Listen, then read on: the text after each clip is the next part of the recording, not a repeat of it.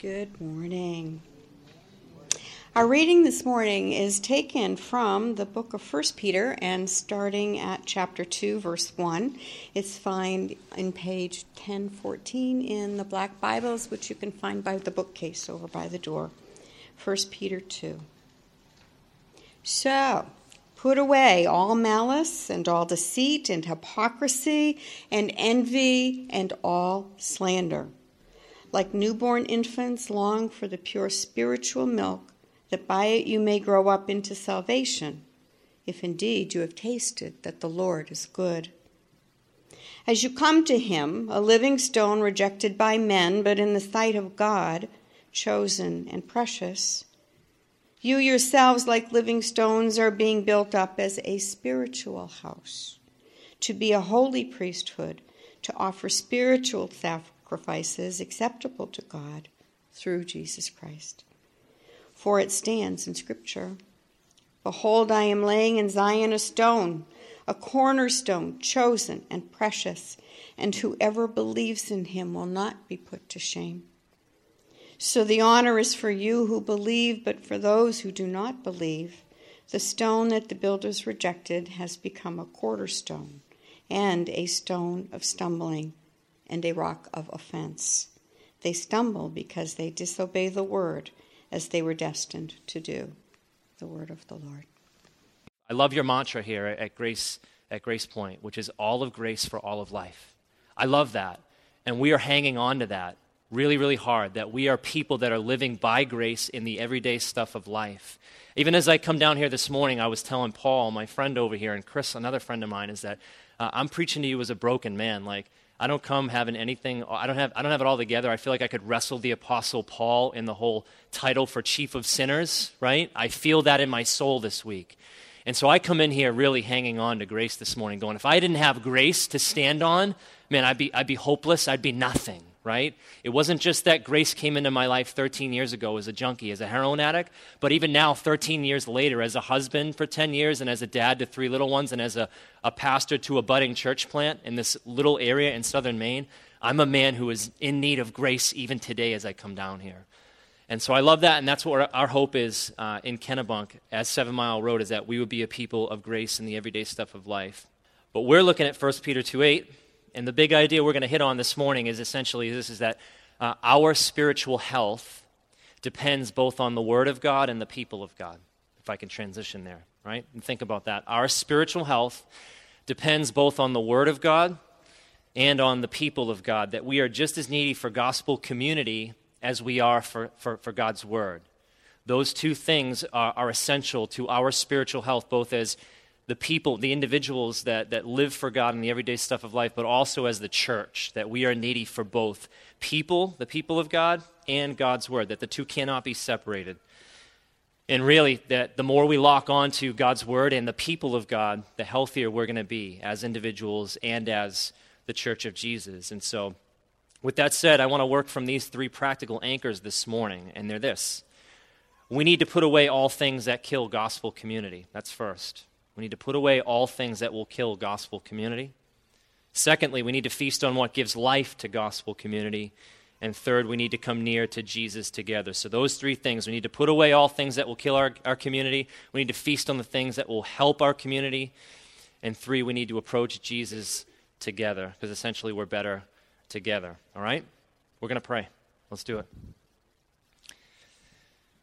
Father, thank you for your grace that is available to us today, this morning, for us to drink from again, and we're going to do that, and we're doing that. And I pray that your grace would come and continue to transform us from the inside out so that you would be, uh, you would be glorified and that we would be the people that you have made us to be, Father, in this time, in this place, in this season of life. I'm really grateful for the opportunity to do this with, with this group here, Father, and I pray that uh, you'd be good in speaking your word through me. Father, you know that I am a jacked up mess. Lord, but I thank you that you love to come and work through broken things and broken people, Lord. So I pray you would be glorified, and Father, your church would be edified, and that the devil would be petrified, Father, as we leave this place and go live for you in the everyday stuff of life. That's my prayer. I pray you'd hear it in Jesus' name. Amen. Number one, we need to put away all things that kill gospel community. It's right there in verse 1 of chapter 2. Peter says, So put away all malice and deceit and hypocrisy and envy and slander. If you read through the, the letter to Peter, basically Peter's writing to exiles, people who had been exiled uh, in, the, in the, the land which is modern day Turkey. And these were people who had um, experienced persecution, were experiencing suffering in some ways, and Peter is writing to encourage them and remind them of their status that, that their permanent home is not this place that we call the world, that they were not um, necessarily citizens of this country, but yet to look, to have a greater vision, a bigger picture of what their identity was and who they were, who they were marked to be, now in light of gospel grace breaking into their lives. And so as they continue to live facing, facing suffering and facing persecution, remember your identity, remember who you are, remember that you are God chosen children, that He loves you and that He chose you and that He's in your life and He's walking with you through all types of things. And when that gospel transformation happens um, in people's lives as they live as exiles, as these people were, um, the gospel will begin to do some different things in your life. It will begin to transform a whole bunch of stuff around as you are on this journey called life, living with a new identity, a new hope, and a new vision. And one of the things he says in verse 22 of chapter 1, he says that there's going to be an earnest love for the people in your life. There's going to be an earnest love for one another. There's a renewed affection that's bent towards loving people that you're called to do life with, the people that now make up part of your family, which is the church. That's Peter at the end of chapter 1. And now he drops this and he says, So put away. Put away literally means take off, um, put off, uh, kill, put away, kill all the things that will destroy gospel community. And this is familiar language in the scriptures. Paul uses this in Colossians chapter 3. He's writing to another group of people, another church over there. And he says in Colossians 3, he says, But now you must put them away. And what's them? This whole list that he's about to go on. Paul says, Put these things away anger, wrath, malice, slander, and obscene talk from your mouth. Do not lie to one another, seeing that you have put off the old self with its practices and have put on the new self, which is being renewed in knowledge after the image of its creator.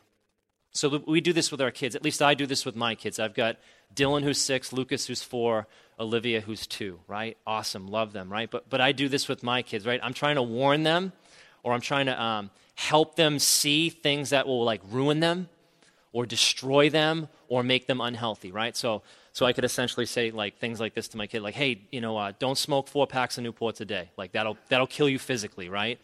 Or, uh, "Hey, buddy, like eating five guys every day of the week, like just to clog your arteries up. Like probably not a good good idea, right? Just trying to give you some practical wisdom here. Your papa loves you, right? So don't smoke four packs of Newports. Don't eat five guys every single day, right? Because your arteries will explode someday, right? Or we could sit here and talk about things if we were to encourage one another and say, like, hey, what are some things that destroy our marriage, right? So, so I could sit here and encourage husbands and say, husbands, right, continue to honor, continue to cherish, continue to love your wife, be a one woman man, which means don't cheat on her physically with another woman, or don't cheat on her with a woman from the internet, right? Right? These are things that are going to help contribute to the health of our marriage if we put off these things, right? If we don't do these things over here, right? And there's a whole bunch of things that we're warned against to stay away from because they're detrimental to our souls. And we could all sit here and ping pong a bunch of things around that we would warn ourselves of. You know, don't listen to this, don't see this, don't hang out over here, don't do this, right? All bunch of different things. And that's what Peter is warning us of, essentially. Here are some things that will kill your gospel community, that will kill your health as a person who's living for Jesus if you allow these things in your life. And he goes down the list. Peter says malice. Malice is ill will towards another person, right? So you're essentially looking for bad things to happen to someone, right? So uh, someone might come up to me after the service and, and, and, probably rightfully so and criticize this sermon for whatever reason, right? You might not like the sermon. You might not like the way I dress, or you might not like my beard. I don't te- typically like my beard, but people in Maine go for this type of thing. So I'm, I'm trying to rock it as best as I can. You feel me? Right? And I may not necessarily want you to die or go step in something when you leave here, but screaming inside, inside my head, jerk, or something else, foul, is a very real possibility with me because I'm a human being, right? The question I wrestled with honestly this week is, and, and it's forced me to kind of think about this even on the ride down, is when I get frustrated with someone who criticizes me, or when I get frustrated with someone who does something like people who Maine who drive 20 miles an hour below the speed limit, when I get frustrated with people, what are the thoughts that begin to swim around my head? What do I start to think about this particular person, my neighbor, when their dog's barking at 6:30 in the morning? Right? What am I thinking? What are, what are the thoughts that begin to swim around in the pool of my head and my heart? Because the reality is this is malice will kill gospel community and it will kill my gospel health. All right? So Peter warns us of staying away from malice. He also says deceit. Right? So here we're talking about lies, uh, cunning falsehood, bearing false witness against your neighbor and friends. And in some way, this ties in with what Peter's going to say next when he says the word hypocrisy. When you fight to kill deceit, you're hanging a sign that essentially says in your life and in a gospel culture and church, we start to hang signs when we're going to kill deceit that basically say, no masks allowed. Right? No masks allowed. No deceitfulness allowed within my life or within this gospel community. Because when we lie, we, we deceive other people. Think about it, right? When we lie, we're deceiving others. We're not telling the truth. We're not being honest with other people about where we're at or who we are or what's going on in our lives because we hide. We put on masks that tell other people, that fail to tell other people how we're really feeling or how we're really doing in life or what you're really thinking or what you really believe about something or someone. And when we deceive, we actually deny people the opportunity to help us. When you deceive, when I deceive people, when I put on the mask and I play pretend, I'm actually denying God the opportunity through you to come into my life and help me grow and move forward in my life or in my marriage or as a dad or as a pastor. I'm denying you and I'm denying God the opportunity to move and work in my life when I live in deceit. And you know what? I have nothing else to really offer you. I'm no help to you if I'm living a deceitful life because all we're doing is pretending. All we're doing is putting on a show, right? So we're no good or help to anybody else. Deceit will kill gospel community, guys. Peter says hypocrisy, and this digs a little deeper than pretending, right? Hypocrisy can mean um, holding other people to um, ungodly standards, holding people to particular standards, and when they don't meet our standards, we feel justified to look down upon them for not meeting our standards, right? Right? So, have you ever had seasons where you feel like you're nailing it in some area of life? Right, so we're, you know, we're, we're a church here, right? So uh, maybe, maybe it's Bible reading. Let's just pick, pick out an easy one, right? That, that pastors love to just hammer people on. Like, you need to read your Bible, right? So maybe you feel like you're in a season where you're nailing it with your Bible reading, right? You're just killing it. You've got, uh, you've got a, a, Bible study software. You've got a big yellow highlighter. You're doing it every single morning. You've got things underlined. I mean, you, have got the, the, the, Greek out, the Hebrew out. You, you're even considering seminary now because you just feel like you are nailing it in some ways, right? Now, all of a sudden, right, because of your three hours a day of killing it in Bible reading, you start to develop this standard or law secretly, subtly in your mind and your heart, where all of a sudden, this is, this is very easy for, for us for it to come into our heart and our mind, right? But we start to develop a law in our mind that says everyone should be doing what I'm doing. And if nobody's doing what I'm doing, then I have every reason to go around like the Christian 5 and start to pick people off and start to point my finger and make myself feel like I'm better than because I'm doing something that so and so's not doing. I start to hold people to my standard of living, my standard of righteousness. In reality, that's hypocrisy because here's the reality you're a human being who lives and breathes. And if you're just like me, a man filled with sin and deceitfulness and hypocrisy, the reality is this is that I don't know if you ever watched Breaking Bad, but there's a little Walter White in every single one of us. There's a little bit of corruption in every single one of us. All we have to do is dig to find it, and we will unearth it. We will find it somewhere. And so, hypocrisy can kill gospel community. Peter says this he says, envy. This is getting annoyed over other people's good fortunes. And as I thought about this, I said, you know what? It would be really easy for me. My buddy Ryan, who's your pastor, he's posting all these beautiful pictures of him and his family in sunny Florida, right? These goofy pictures with Goofy with Mickey. His kids are running around, smiling, having a great time. Him and his wife look like that their marriage is just like just nailing it, like they're awesome and everything's great and wonderful. And he's on vacation. And I'm thinking, man, you know what? Like it's 15 degrees out this morning as I leave my house. It's freezing. I'm in New England. My kids are screaming. I barely slept last night. My wife you know, is still questioning why she married me at times. Like all these things are going on, and I could easily look at him on Facebook or as he's texting me saying he's getting ready to drive back up from Florida, go, like, why him? Like, why does he get to go to Florida right now? Why not me? I've been grinding it for the last nine months. Our family's been trying to do the right thing, and my kids are nuts, and they need a break, and we need a break, and we need some sunshine. I need Mickey, I need Goofy, I need Pluto. I need all these Disney characters to put a smile on my face in some way. Why Ryan and not me? Right? And I can start to think ill towards Ryan and Jess and Max and the whole crew down there as I look at those pictures, right? By the way, I love that he got away. All right? I love that you sent him away and he's been away and he's going to come back refreshed. So I love that. But this happens. Someone gets blessed with a gift of money. Man, and you're, and you're fighting to meet ends meet in some way, or, or there's some sort of struggle financially in your life, and it's easy to look at the person who's been blessed or, or who's doing well in some way, shape, or form and to look at them and get mad. This thing of envy will kill gospel community. Finally, Peter says, all slander, right? This is speaking ill of someone, whether it's true or not speaking ill of someone. And a good question for us to constantly gauge as we attempt to build a gospel culture within our gospel communities, our churches, is this Do we talk to anyone and everyone about someone, but never directly to that someone, whether it's true or not? It's a great question to ask. Have you ever been a part of church like that? Because I have, and it gets ugly when that thing happens when slander works its way into a community because slander will kill gospel community and it will kill you if you allow it into your life. And here's the question Who's Peter talking to as he writes this letter? He's talking to people who follow Jesus.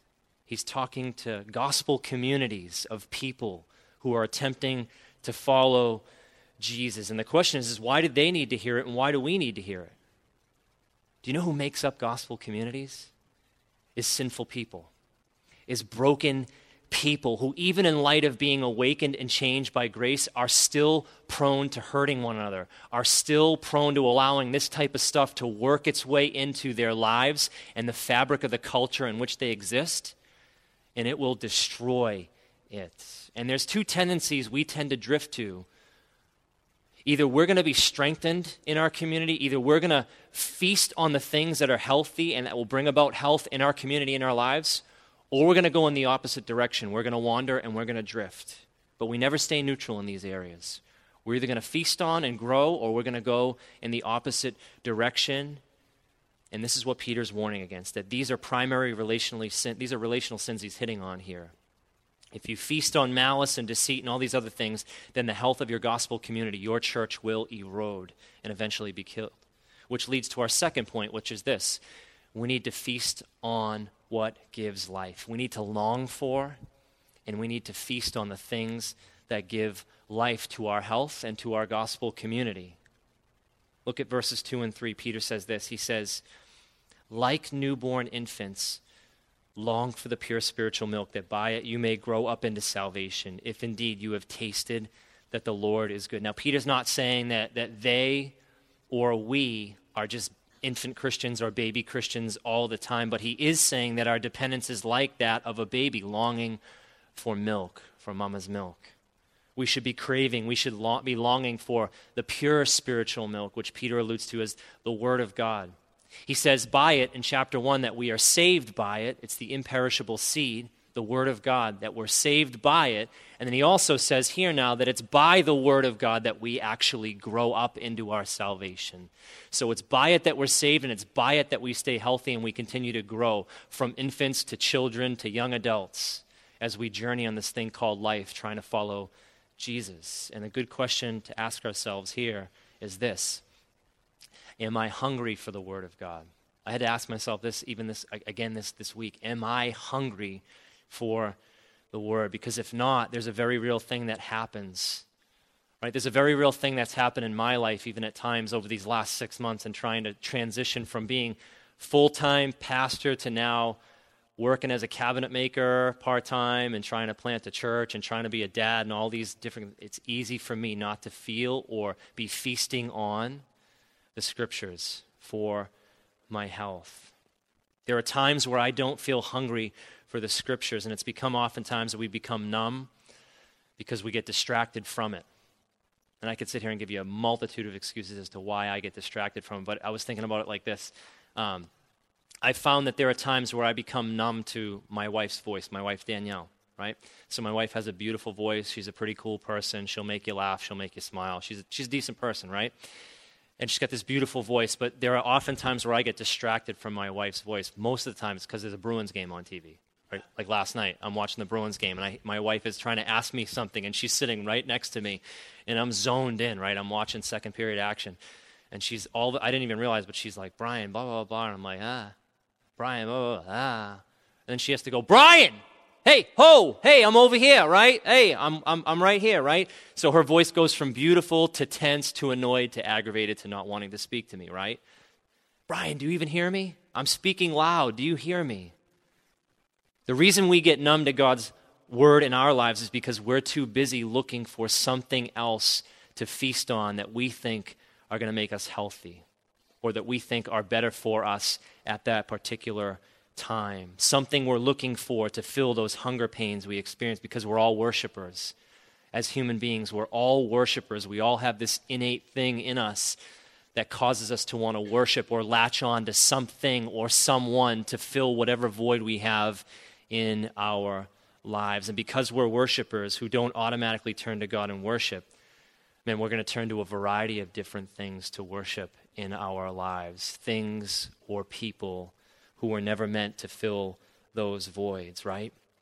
You come home from a long, exhausting day of work and, and think, man, I just need to get home and have a drink or two or four or six in order to take the edge off, in order to relax, in order to wind down. Or I need to sit in front of the tube for the next four or five or six or seven hours just to disconnect in some way, shape, or form. Or maybe I just need to golf five days a week and just get out of the house and take my mind off of things. And that will solve the problem of why I'm frustrated and tired. Right? And these are easily things, right? And you could fill in the blank. These are easily things that we can start to find refuge in. Whereas Psalm 62, the psalmist says this he says, Trust in him, God, at all times, O people, and pour out your heart before him. There's a lot of comfort in that, right? That you can pour out your heart before him that Jesus never says to wait until you've got it together in some way or you've, you've fixed all of these things before you come to Him, but you can come to Him in your brokenness. You can come to Him while you're fractured. You can come to Him while you're such a mess, doing all these other things. You can come to Him at any time. That's the safety of the gospel, that we can approach Him. And the psalmist says that God is a refuge for us. We're more dependent on the Word of God for healthy living than we actually know or believe that we'd like to admit. And just like healthy living doesn't come, come from a part of good eating or no eating, we will waste away if we don't feast on God's word regularly as part of our diet. Right? And that doesn't necessarily mean you always have your face in the Word, walking around like this, or walking around with the highlighter, or walking around with a big study Bible, or having some sort of Bible study software on your phone or your iPad, right? But it's allowing the Word to be in you as you live life. You know it, you dwell on it, you meditate on it, the law of the Lord day and night. You'll be like a man planted by streams of water that never fails to yield fruit no matter what season of life you are in because the word is in you. Right? So we're not trying to travel down legalism road with this thing. I'm not here to tell you that it should be at least five times a day or for at least three hours of day but I am saying, as a friend who shows up from time to time to do this with you because Ryan allows me to, is that it should be a regular rhythm in your life where you are feasting, where you are nourishing your soul in this thing because regular intake of God's word should be something that we discipline ourselves in, right? Just like I set my alarm to go to CrossFit every single morning, right? Can you tell from the last time I was here? You can notice that I've been doing CrossFit regularly, right? Right? Just like I discipline myself to do that every single morning, same thing with the regular intake of God's Word. set the alarm, make it a priority in my physical health and in my mental health and in my spiritual health. Because I don't, these things don't come naturally to me. And I would venture to say they probably don't come natural to some of us in here as well, too. Peter drives all this home by adding verse 3. Take a look at it one more time. Verse 3 says this He says, If indeed you have tasted that the Lord is good right? The thing that drives all of us to discipline ourselves in this is the fact that we have tasted that the Lord is good. And this doesn't mean that you've tasted your parents' faith or your grandparents' faith. You haven't tasted necessarily a good set of doctrinal beliefs that you feel like you could adhere to or that sound good or sound right or sound morally right in some ways. But you've actually tasted and seen, like the psalmist says, that the Lord is good. And because you have tasted it yourself, you long for it again, right? Just like the t- like like Stacci's, right? Have you been to Stacci's in North Andover for their pizza, right? I could tell you for, for a long time, I had heard that it was really good. Somebody had been telling me, "Oh, you got to go to Stacci's, great place for pizza, right?" And I've been looking for a good place when I was pastoring in North Andover a while ago. Oh, I, am looking for a good place, and, and people would tell me, "Oh, Stacci's is really good." So then I'd start telling people like, "Oh yeah, uh, you're looking for a good place, to go to Stachi's. It's great. I hadn't been there. I hadn't tasted anything over there. And it wasn't until I actually walked into Stachi's Pizza, right? By the way, you're going there for lunch if you haven't eaten there, okay? I went to Stachi's and was blown away. Actually, I had pizza with you and your wife there, Sue, and was blown away by the pizza. And it was good. Now I had something to go on. Now I could actually, from experience, tell people, yes, Stachi's is good. Jonathan Edwards wrote this in his divine and supernatural light. He said this He says, There is a difference between having an opinion that God is holy and gracious and having a sense of the loveliness and the beauty of that holiness and grace that comes from God. There is a difference between having a rational judgment that honey is sweet and having a sense of its sweetness. Because a man may have the former that knows not how honey tastes, but a man cannot have the latter unless he has an idea of the taste of honey is in his mind. There's a huge difference between opinion and sense, Edwards says. And so the question is this Have you tasted the bitterness of your sin and condemnation before God? Have you seen that apart from the saving grace of Jesus, that you and that I are utterly helpless to make ourselves right before God? And have you tasted and have you seen the beauty and the riches and the promises of gospel grace that comes to undeserving sinners through Jesus Christ? Have you tasted that? Because if you tasted that, then this promise is for you, Peter says. Transformation will happen as we feast on God's word and as we put off the things that will kill gospel community. Thirdly, it's this you and I need to draw near to Jesus together. Verses 4 and 5. Peter says this As you come to him, a living stone rejected by men, but in the sight of God, chosen and precious, you yourselves, plural, like living stones, are being built up as a spiritual house to be a holy priesthood to offer spiritual sacrifices acceptable to God through Jesus Christ. You know who the church is? D.A. Carson says it like this He says, The church is made up of natural enemies. What binds us together is not common education or race or income or politics, nationality, jobs, accents, or anything else. Christians come together because they've been saved by Jesus. They are a band of natural enemies who love one another for Jesus' sake. And here's the picture that Peter gives you have Jesus, who is the living stone, who is the cornerstone of the church, which means that the church begins with Jesus. The church is dependent upon Jesus. The church is held together by Jesus. It's a gospel community. And when we say a gospel community, it means that there's a gospel good news, one that relies on, one that feasts on, one that's always remembering, one that's fighting to put Jesus and his grace at the center of everything. And it's a community, it's a people. It's an organization of people who come from all types of different backgrounds and political beliefs and economic backgrounds and jobs and statuses and they are coming together with one common theme, and it's Jesus and his grace. Jesus and his grace. So it is a gospel community, and it will only survive if Jesus is the cornerstone to whom we look to together, the one we learn from together, the one we worship together, not anything else. Anything else as the cornerstone, whether it's the color of this rug, or how we do music, or what the bulletins say, or who does what type of programs we do, anything else that becomes the cornerstone of a church will deteriorate over time, will fail to be a gospel witness to a community that it's been placed in so that it would shine forth and be a light to the community it's been placed in. We as stones are brought together to make the house, right? So one two by four doesn't build the house alone, but it's a bunch of two by fours, it's a bunch of two by sixes coming together to make up the church. And so you know what that means? Our relationship, our Christian walk, is not primarily me and Jesus. Right? Our conversion is not just to Jesus alone, but it's actually to a new community. It's to a new family. It's to a people as well. Right?